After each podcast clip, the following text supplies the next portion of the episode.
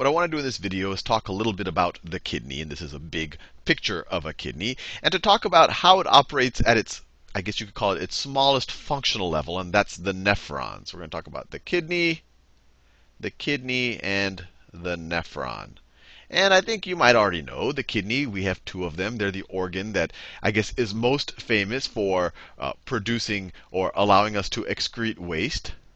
Excrete waste. But part of that process, let me write excrete waste, it also helps us maintain our water, the correct level, and actually the amount of uh, salts or electrolytes we have, and our blood pressure. But I'll just say maintain water. And it also produces hormones and things. And I'm not going to go into a lot of detail on that right now. I really just want to focus on these first two to kind of just understand the overview function of the kidney. And we, most of us, have two of these. They're uh, kind of closer to our back on either sides of our spine, behind our liver. And this is a zoomed in version of it. A kidney isn't as big as, it, if you're watching this in full screen, it's not going to be as big as this picture is. But we've sliced it so we can see what's going on inside the kidney. And just to understand the different parts here, just because it will it'll actually be significant when we start talking about the functional units or the nephron within the kidney. This area right here, from here to here, this is called the renal renal cortex. Whenever we talk about something with the kidney, when if you hear renal anything, that's actually referring to the kidney. So this right here is the renal cortex, that outer part right there. And then this area right here, this area right here, this is the renal medulla. And medulla comes from middle. So it's the you can almost view it as the middle of the kidney. Renal medulla. And besides just understanding these words, we're going to see that they actually play a very important role in this actual filtration or this excretion of waste and this uh, ability to uh, not dump too much water or excrete too much water when we're trying to filter out our blood. So I've said before, and you might have heard it already from other lectures or from other teachers that the functional unit of the kidney is the nephron. The functional functional unit. And the reason why it's called a functional unit, I'll put it in quotes, is because that's the level at which these two things are happening. You know, the, the two major functions of the kidney, the waste excretion and the maintain, maintenance of the water level in our in our blood system. So just to get an idea of how a nephron fits in within this picture of a kidney, the artist actually, I got this picture from Wikipedia. The artist tried to do, draw a couple of nephrons over here. So a nephron will look something like this, and it goes and it dips down into the medulla, and then it goes back into the cortex, and then it dumps into collecting ducts. And essentially, the fluid will end up in the ureters right here and end up in our urinary bladder that we can later excrete when we find a suitable time. But that's about, I guess you can imagine the length of a, a nephron. It goes, you know, this is where it starts, and then it dips down again. So multiple nephrons are going to keep doing that, but they're super thin. These tubes, or these tubules, maybe I should say, are super thin. And an, an actual kidney, your average kidney, will contain on the order, on the order of 1 million nephrons. 1 million nephrons. So even though you can't really say nephrons are microscopic, they kind of have a, uh, a, a, you know, you, you they're, they're, at least their length when they dip down, you can say, oh, that's a, you know, I can see that distance. You can still jam a lot of them inside of one kidney. Well, with that said, let's actually figure out how a nephron does, how it filters the blood and actually make sure that not enough, not too much water, not too much of the good stuff in our blood uh, ends up in the urine. So let me draw. Let me draw here a nephron. So I'm going to start like this. So let, I'm going to start with the blood flow. So the blood's going to come in in an arterial, That's an arterial capillary, you could say. So it's going to come in like that. This is actually called the afferent afferent arteriole. You don't have to know the names, but you might see that sometime. Arterial. Blood is coming in. Then it goes into this big windy place this big windy place, and it really winds around like that. This is called the glomerulus. This is the glomerulus. Glomerulus. Glomerulus. And then it leaves via the efferent arteriole. Efferent. Efferent. Let me switch colors. This red is getting monotonous. This is the efferent arteriole. Efferent. And efferent just means away from the center. Afferent towards, efferent away from the center. And I'll talk about it more in the future, but it's interesting that we're still dealing with an artery at this point, that it's still oxygenated blood. Normally, when we uh, leave a capillary system, like the glomerulus right there, we're normally dealing with the venous system. But here we're still in, the, in a, an arterial system.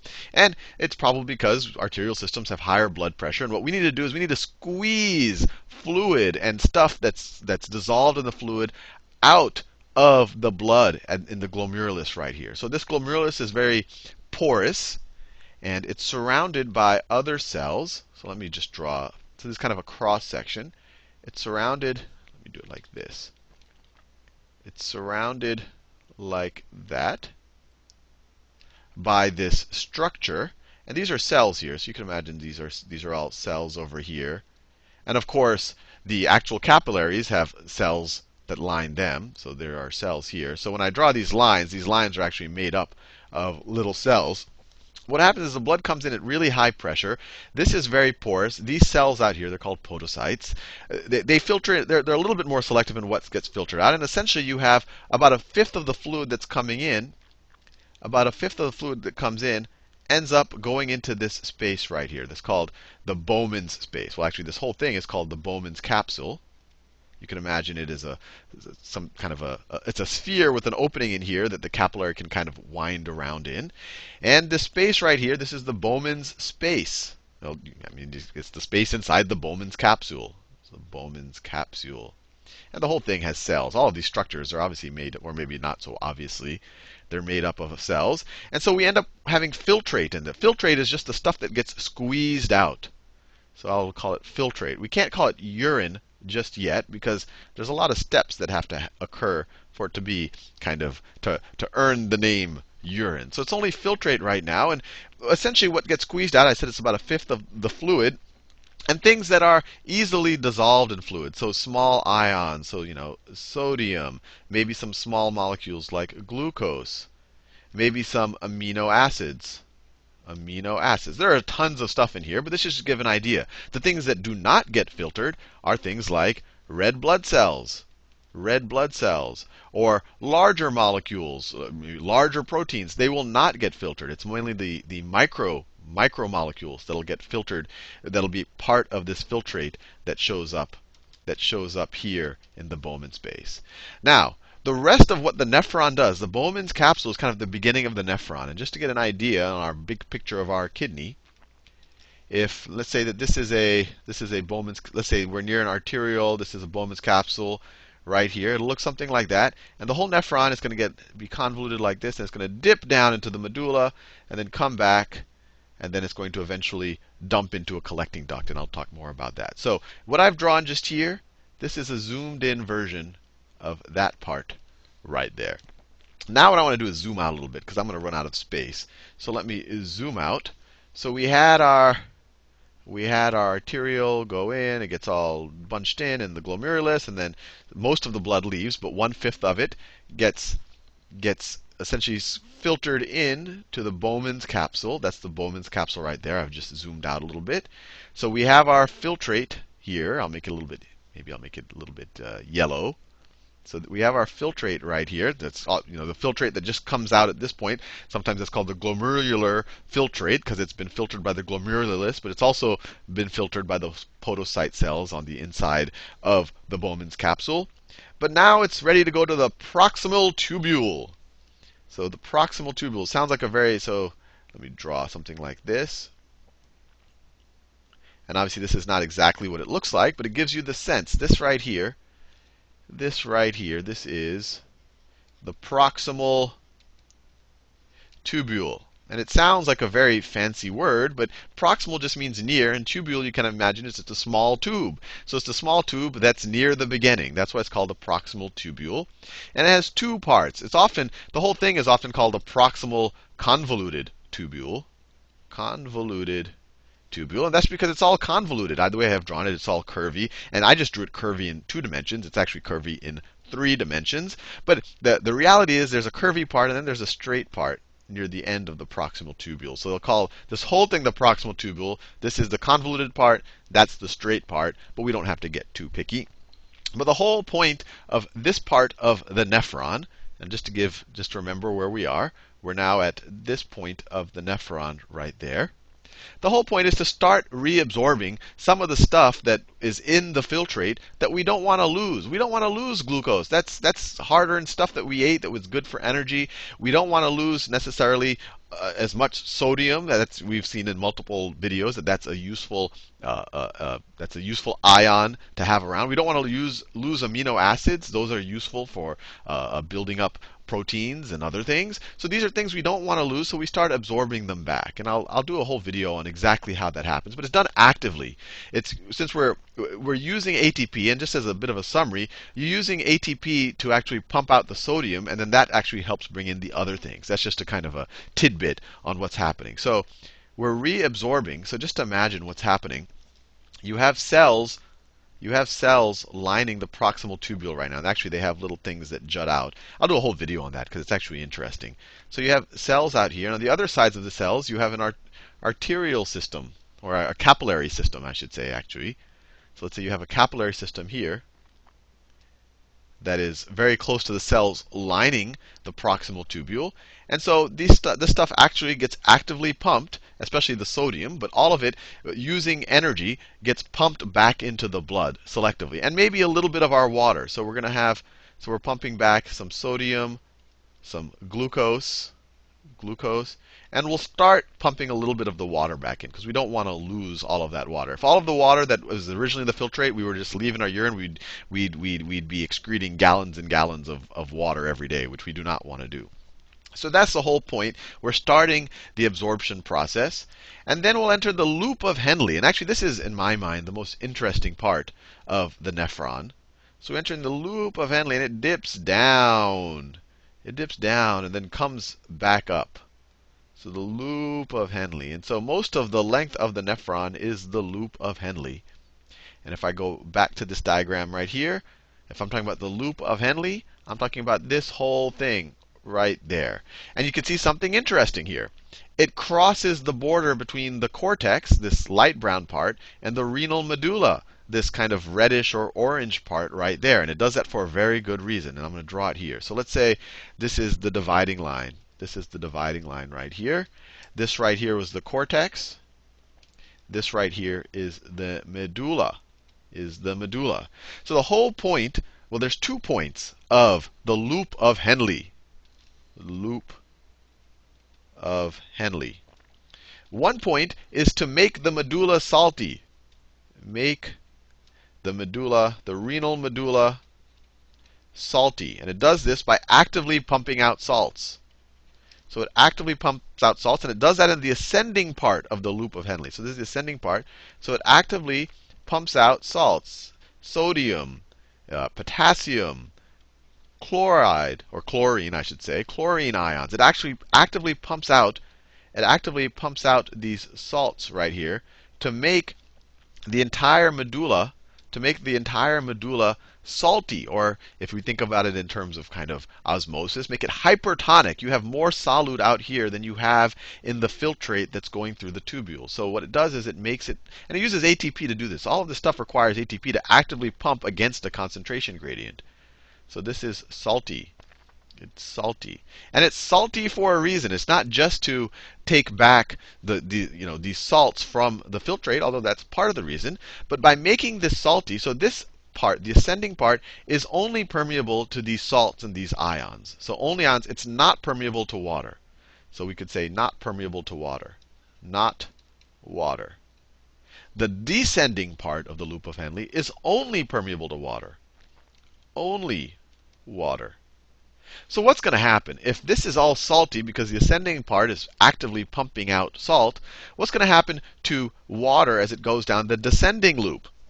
Well, it's hypertonic out here. Water will nat naturally want to go and kind of try to make the, the concentrations balance out. I've done a whole video on that. It doesn't happen by magic. And so the water will, because this is hypertonic, it's more salty, and this is only permeable to water, the water will leave the membrane on the descending part of the loop of Henle right now. And this is a major part of water reabsorption. And if you know, I've, I've thought a lot about, you know, why, why, why don't we just actively pump? Why don't we use ATP somehow to actively pump water?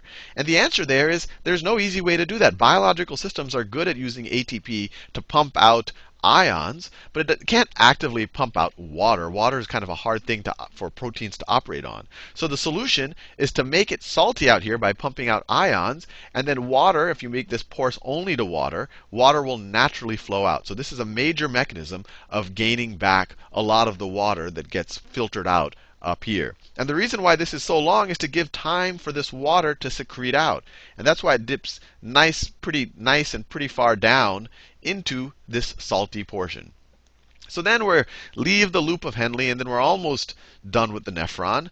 Then we're in another convoluted tubule, and you might even guess the name of this convoluted tubule. If this was the proximal one, this is the distal one. And actually, just to make my drawing correct, it actually passes very close to the, the, the Bowman's capsule. So let me do it in a different color. The distal convoluted tubule, it, I wanted to do that in a different color. The distal convoluted tubule actually goes pretty close to the Bowman's capsule. And once again, I've made it all convoluted in two dimensions, but it's actually convoluted in three. And it's not that long, but I just had to get over here, and I wanted to get over that point right there. It's called distal. Distal is further away. It's convoluted, and it's a tubule. So this right here is the distal. Distal convoluted tubule. And here we have more reabsorption, uh, calcium, more sodium reabsorption. We're just reabsorbing more things that we didn't want to lose in the first place. And there, there's a lot of things we could talk about what get reabsorbed, but this is just the overview. And we're also reabsorbing a little bit of more water. But then at the end, right here, our filtrate has been processed. A lot of the water has been taken out. It's a lot more concentrated. We've reabsorbed a lot of the salts, electrolytes that we want. We've reabsorbed the glucose and a lot of the amino acids. Everything that we want, we've taken back. We've reabsorbed. And so this is mainly, mainly waste products and water that we don't need anymore. And then this gets dumped into collecting ducts this gets dumped into collecting ducts. And you can kind of view this as the trash chute of the kidney, where multiple, multiple, multiple nephrons are going to dump into this. So that might be another, that might be the distal tubule of another nephron right here. This is a collecting duct. Collecting duct, which is just a tube that's co collecting all the byproducts of the of the nephrons. And the interesting thing is, collecting duct further goes into the medulla again it goes into the medulla again, to the salty part again. So if we're talking about the collecting duct, maybe the collecting duct's coming back into the medulla, co collecting all of the filtrate from the different nephrons. And because it goes back through that super salty spot in the, in the medulla, we actually have four hormones called antidiuretic hormone that can dictate how porous these this collecting this collecting tube is. And if it makes it very porous, if it makes it very porous, it allows more water to leave as we go through the medulla because this is very salty. So the water will leave if this is porous. And when we do that, what that does is it makes the filtrate, and we can maybe start calling it urine now, even more concentrated. So we don't lose, uh, so we lose even less water, and it keeps collecting, collecting, collecting until we end up here, and it leaves the kidney and, and goes via our ureters to the urinary bladder. So hopefully you found that helpful. And I, you know, I think the neatest thing here is just how we actively reabsorb the water and how we, uh, well, actually, for, in, in my mind, that is the, the neatest part in the loop of Henle.